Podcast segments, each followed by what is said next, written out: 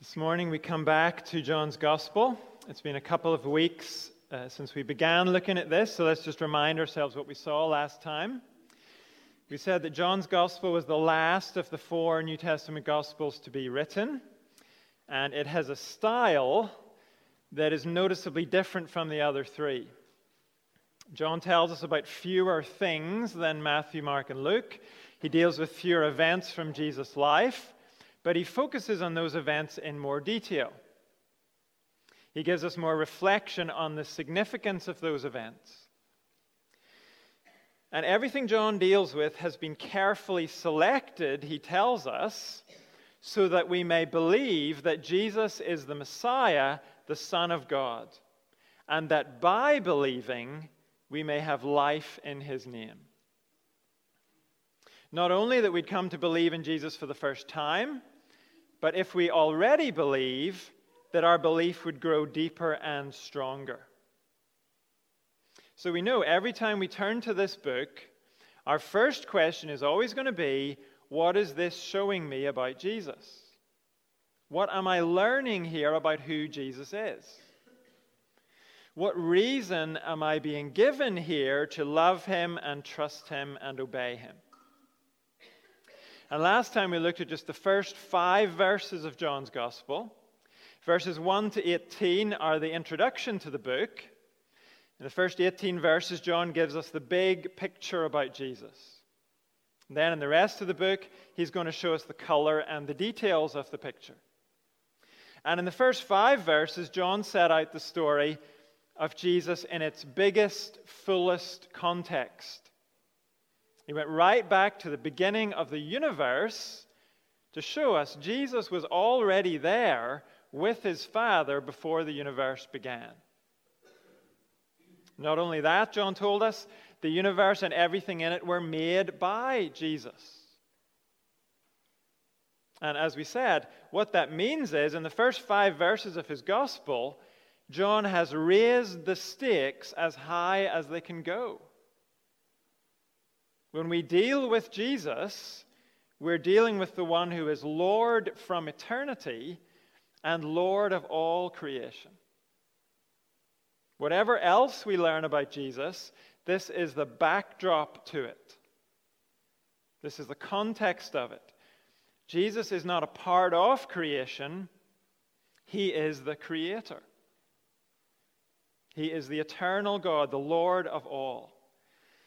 Life and light belong to Jesus. They are in his hands. They are gifts that come to us from Jesus. That's what we saw in verses 1 to 5. And now, as we pick up this morning in verse 6, we see the eternal Lord of creation coming down to earth, stepping into the world he created. Or, as John puts it, we see the Word become flesh.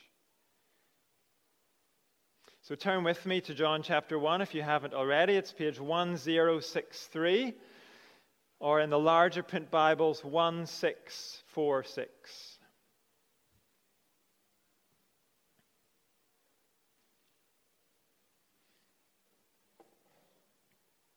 And we'll read verses 6 to 18.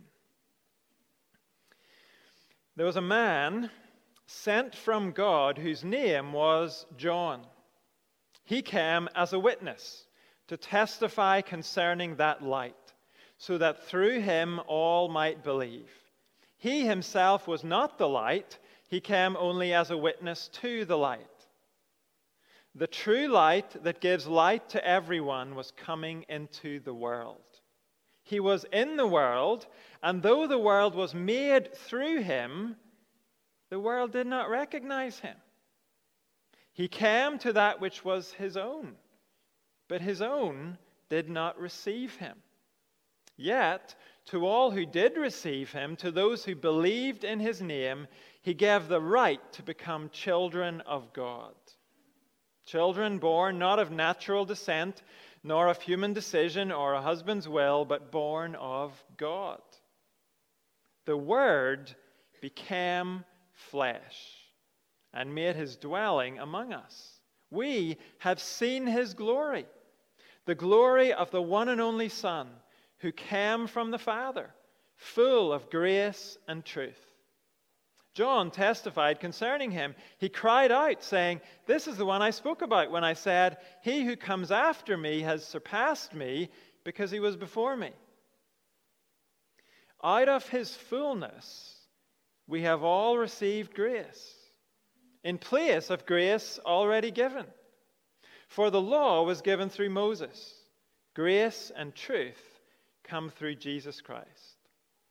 No one has ever seen God, but the one and only Son, who is himself God and is in the closest relationship with the Father, has made him known. This is God's word. And it tells us Jesus came into the world so we could belong to God's family. He came into the world as a man, and he came into the world to display God's goodness. First, Jesus came into the world so we could belong to God's family. That is what verses 6 to 13 show us, but oddly, verses 6 to 8 aren't about Jesus at all. They're about a man sent from God whose name was John. Who is this? Well, it is not John who wrote this book, it's John the Baptist or John the Baptizer.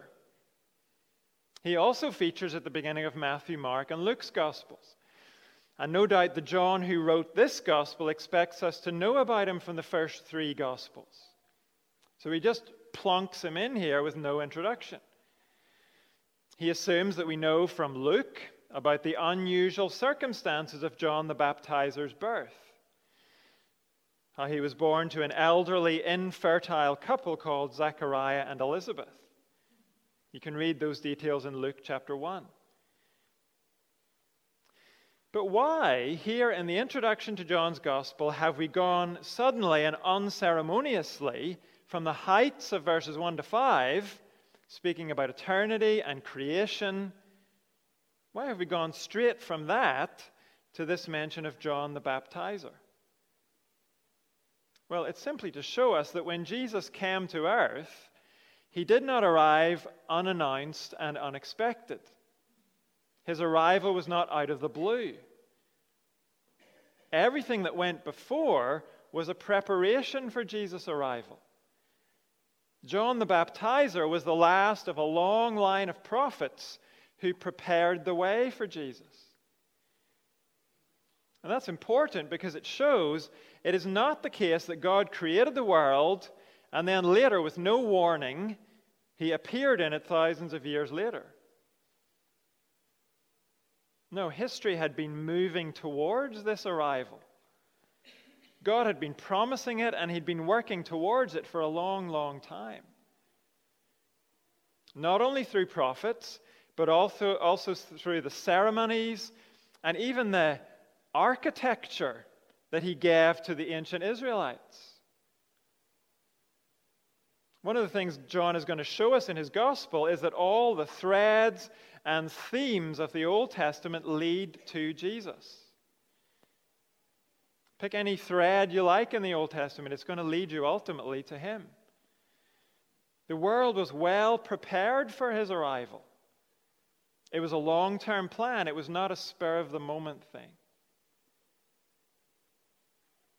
And that makes verses 9 to 11 all the more remarkable. Have a look at those verses again. The true light that gives light to everyone was coming into the world. He was in the world, and though the world was made through him, the world did not recognize him. He came to that which was his own, but his own did not receive him. These verses are talking about Jesus' arrival on earth. But the remarkable thing is, after all the preparation and witnessing to pave the way for that arrival, not just through John the Baptizer, but all the witnessing before him as well. Despite all of that, we're told in verse 10 the world did not recognize him. Literally, the world did not know him. The eternal one arrived, and the world didn't see him for who he was. Verse 11 pushes it even further. His own, meaning his own people, the Israelites, the ones we would most expect to recognize him, they did not receive him. This is the second hint we've been given in John's introduction that things are not okay in the world. The first hint was back in verses 4 and 5, which told us Jesus is the light, but he is opposed by darkness. The world is not a totally bright place. There is darkness and evil in the world. And now, added to that sense that things aren't right in the world, verses 9 to 11 tell us there's blindness in the world too. The kind of spiritual blindness that cannot or will not recognize its Creator and Lord. And yet, as verse 9 says, Jesus is the true light. Meaning, he's the genuine light, the unique light. He's the one who gave physical light to the world the creation, and he's the only one who can give genuine spiritual light also. It's only through Jesus that we can understand who God is and who we are and what were we, we were created for in the first place. Verse 9 also says Jesus gives light to everyone. In other words, he shines on everyone. Throughout John's gospel, we're going to hear about lots of different people who meet Jesus political leaders, religious leaders, women with shady pasts, desperate parents, disabled people. Each of them meet Jesus, and when they do, they are exposed to his light. And yet, we're going to find that many turn away from him. They cannot or they will not recognize him.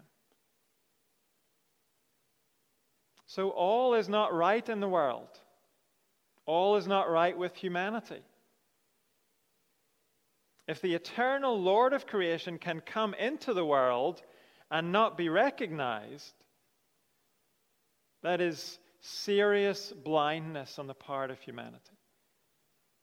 That creation doesn't recognize its creator. The creation is estranged from its creator. As John's gospel unfolds, we'll hear much more about the details of this estrangement. But for now, what we need to see is it's not how things were meant to be. And that's why Jesus came to reunite creation with its creator. But look at how John puts it in verses 12 and 13. He doesn't put it in terms of creation and creator, he puts it in a much more personal way. Verse 12 Yet to all who did receive him, to those who believed in his name, he gave the right to become children of God. Children born not of natural descent, nor of human decision or a husband's will, but born of God. Verse 12 explains what it means to receive Jesus. It means to believe in his name. Now, in the Bible, to believe in a person's name is to trust their character. So much so that you entrust yourself to them because they are trustworthy. So, this is not about saying, okay, Jesus, I believe Jesus is your real name. No, believing in Jesus' name means taking him at his word, receiving him as God, and relying on him. That's what it means to believe in Jesus' name. And we'll hear much more about this as we read on in John's Gospel. But notice what Jesus does for those who receive him. He gives them the right to become children of God. It is remarkable that in a book which is going to focus so much on the intimate relationship between God the Father and God the Son, it's remarkable that we're told here at the beginning Jesus came to make it possible for you and me to join that intimate relationship. From eternity past, along with the Holy Spirit, who we'll hear about as the book goes on, from eternity past, God the Spirit, God the Father, and God the Son have been in the closest fellowship. The kind of closeness that is faintly echoed in the closeness of a happy human family.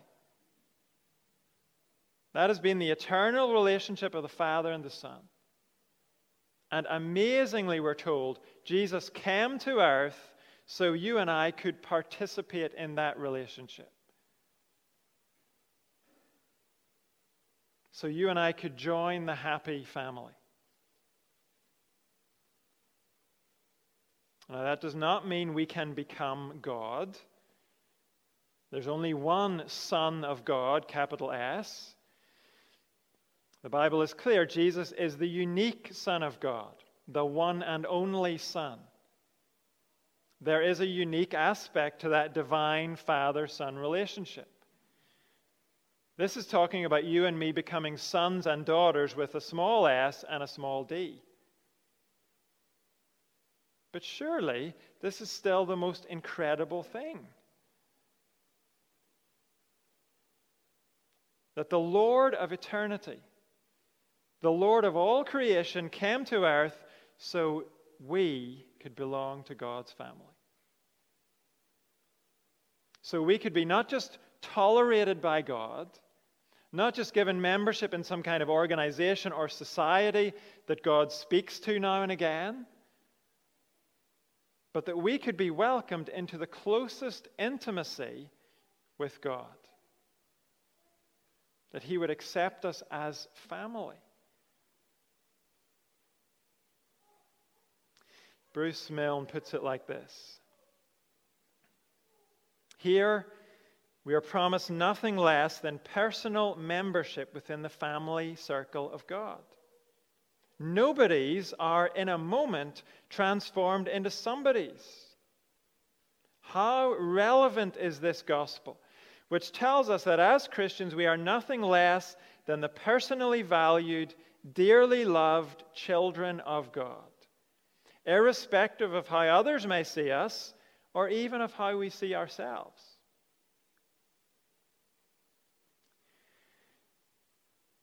We said that back in verse 1 John raised the stakes as high as they could go. He told us that when we deal with Jesus, we're dealing with the eternal God. And now, the gain of receiving Jesus is set out in the highest possible terms personal membership within the family circle of God. If you have received Jesus, this is the reality of your situation.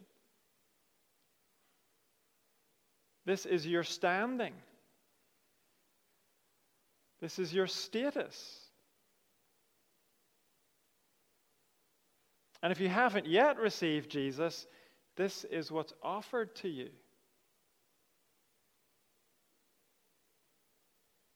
But let's be clear it is an offer. It's not something we achieve ourselves. Verse 13 makes that clear. Those born into God's family are born of God, it's God's work. As verse 13 says, being born into God's family has nothing to do with natural descent. It's not something we have just by being a human being. Now, yes, because God created us, there is a sense in which we can say we are all God's children. But that is most certainly not what John is saying here. What John is talking about is not the result of natural descent from the human race, nor is, about our, is it about our own particular family background or heritage, good or bad as that might be, nor is it about the result of human decision or a husband's will, John says. It's not about any decisions others have made about us in the past. Being born into God's family is something only God can do for us. And that is why Jesus, the eternal God, came into this world. If we were all children of God already, in the sense that John is talking about, or if we could achieve that status ourselves, there was no need for Jesus to come. And in verse 14, we begin to see the level of commitment Jesus showed to enable us nobodies to become somebodies. Jesus came into the world as a man. Such a simple thing to say,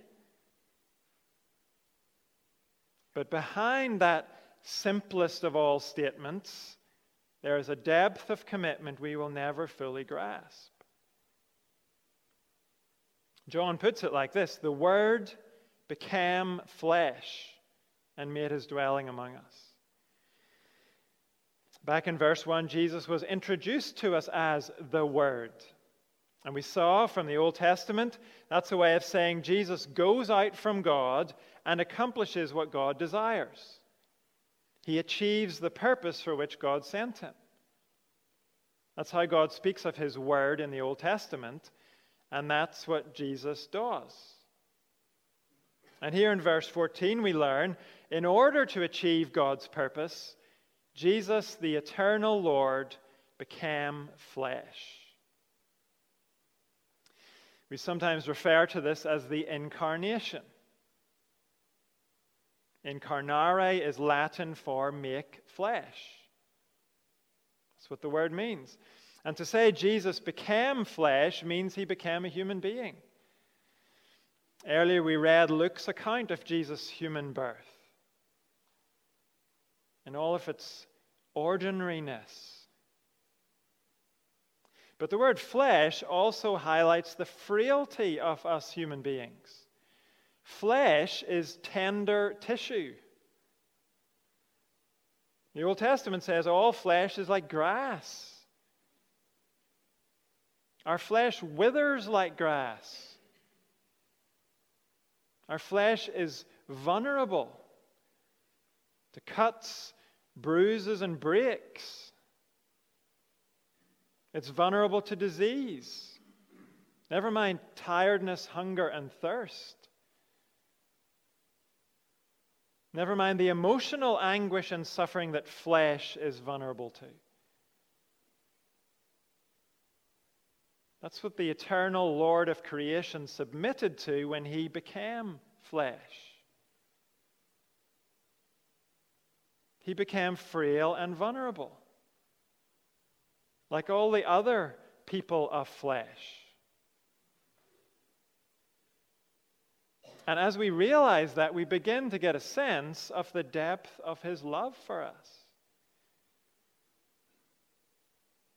There's much more to see in John's gospel about God's love, but for now, isn't it enough to try and come to terms with this? The Word became flesh.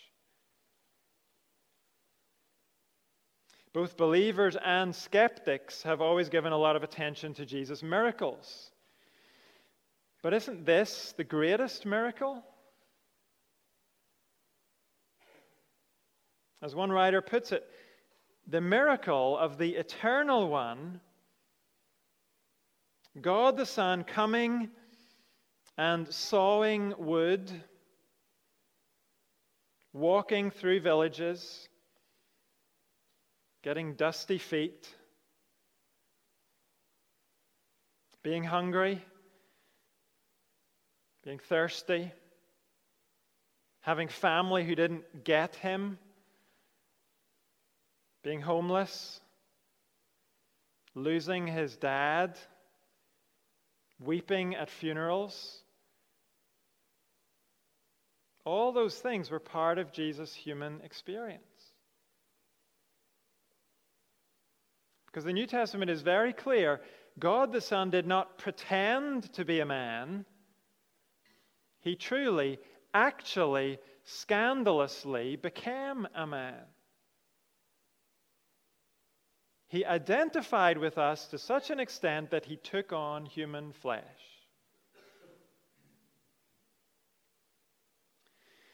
Now, if you've read the Bible, you will know that God had come to be with his people before Jesus took on flesh. In the Old Testament book of Exodus, God gave Moses instructions for building a special tent called the tabernacle. And when that tabernacle was completed, God truly did come to live among his people. He was present in the innermost room of that tent. And John is referring back to that reality here in verse 14. The words made his dwelling among us are literally pitched his tabernacle or lived in his tent among us. John is acknowledging that was an amazing thing in the Old Testament. But doesn't it pale by comparison to this? To what Jesus has done? This is a whole new level of living among us. In the Old Testament, God was present inside a special tent and later inside a temple. But now, God has come and is present in human flesh, tender tissue. Why? Why go to such extreme lengths as this? Why not stick with being present inside a tent or a temple? Well, we've had one answer to that question already in verses 9 to 13. Jesus took on human flesh so we could belong to God's family. But now, in the rest of verse 14 down to verse 18, the question is answered in a different way. Jesus came into the world to display God's goodness. There are various words used in these verses for what Jesus came to display. We find the words glory, grace, and truth. But we can sum them up with the word goodness. God's goodness is not a lukewarm, lightweight thing, it's a strong and full and substantial thing. And in the second half of verse 14, John says about God come in the flesh, we have seen his glory. The glory of the one and only Son who came from the Father, full of grace and truth. When the Old Testament tabernacle was completed, the book of Exodus tells us a cloud covered it, and the glory of the Lord filled the tabernacle. Jesus came into the world to display that same divine glory. That was his mission. That's what he went out from the Father to accomplish to display the glory of God to the world, but in a much fuller, clearer way. When John says in verse 14, we have seen his glory, he means he and the other disciples have seen it. And he's writing his gospel now so you and I can see God's glory too. And as we're reminded in verse 15, John the Baptizer was the first witness to the glory of God displayed in Jesus. Next week, we'll hear about the baptizer's witness in more detail as he points to Jesus. But here in verse 16, the John who's writing this gospel says about Jesus out of his fullness, we have all received grace, in place of grace already given. For the law was given through Moses, grace and truth come through Jesus Christ. Moses is obviously in the background of this whole passage. It was Moses who built the tabernacle, it was Moses who received the Old Testament law on Mount Sinai. And those were incredible gracious gifts from God. They were genuine signs of God's love and goodness. But in Jesus, we have received a greater grace. God's glorious presence in the tabernacle and his glorious character revealed in the law, those were just a foretaste of the glory revealed in Jesus. In the Old Testament, God describes his own character as abounding in love and faithfulness. And it seems the words grace and truth in verse 17 are John's way of summing up God's description of himself. So, by saying back in verse 14 that Jesus is full of grace and truth, and here in verse 17 that grace and truth came through Jesus, John is telling us Jesus puts God's character on display. He doesn't just point to God's character, which was the best Moses could do by building the tabernacle and passing on the law. Jesus is able to do more than point to God's character, he can display God's character because it's his own character. Jesus doesn't just tell us about grace and truth, he is full of grace and truth. The goodness we see in Jesus is the goodness of God. And so, verse 18 Although no one has ever seen God, the one and only Son, who is himself God and is in the closest relationship with the Father, has made him known. One of the recurring themes of the Old Testament is that human beings cannot see God. Not directly. They can see his presence in the form of fire or cloud. They can have visions of him, but they can't see him directly. But now we have Jesus, who is in the closest relationship with the Father. The words are actually describing one person leaning back on another. And what those words are trying to convey with that image is the intimacy and love and perfect knowledge of one another that the Father and the Son share. Another way to translate it would be to say Jesus is the one who rests close to the Father's heart. Moses was a great man, but he didn't have that kind of relationship to God the Father. No other prophet or holy man did either. Only Jesus, God the Son, knows the Father so completely and perfectly. And Jesus came into this world to make him known. Through his life and his words, he has made him known. Every miracle Jesus did, every time he spoke to the crowds, he was making God known. And if we think about what happened later on, when Jesus died on the cross, he was making God known.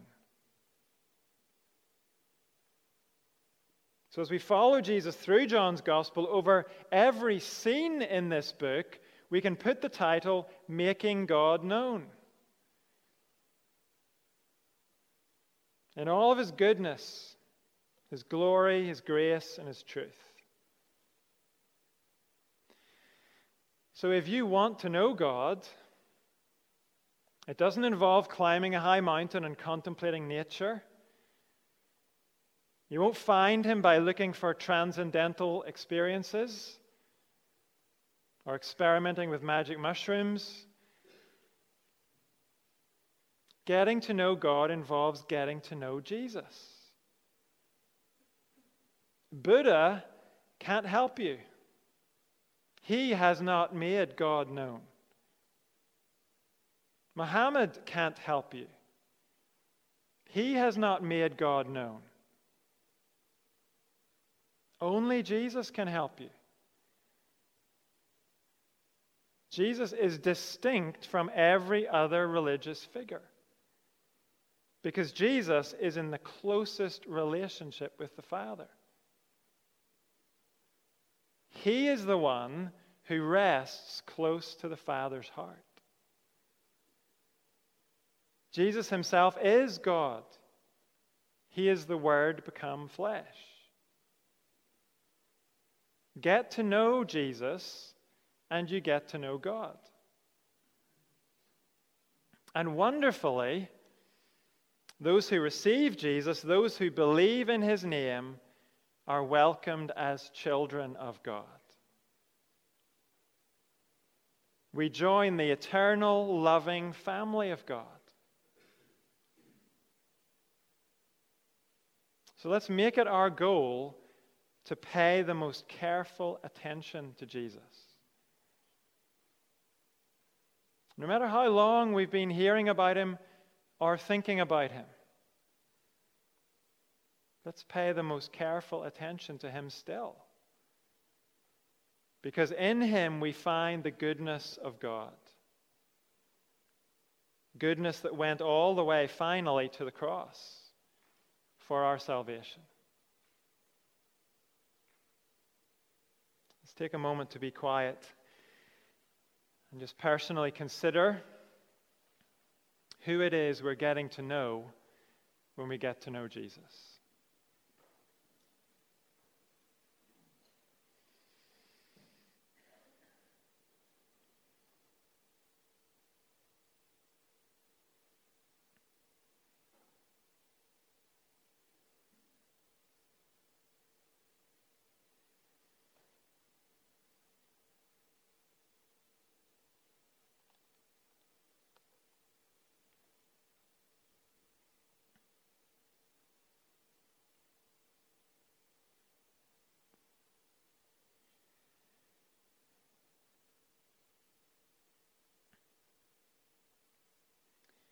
Now let's praise him together as we sing, You're the Word of God the Father, and behold our God.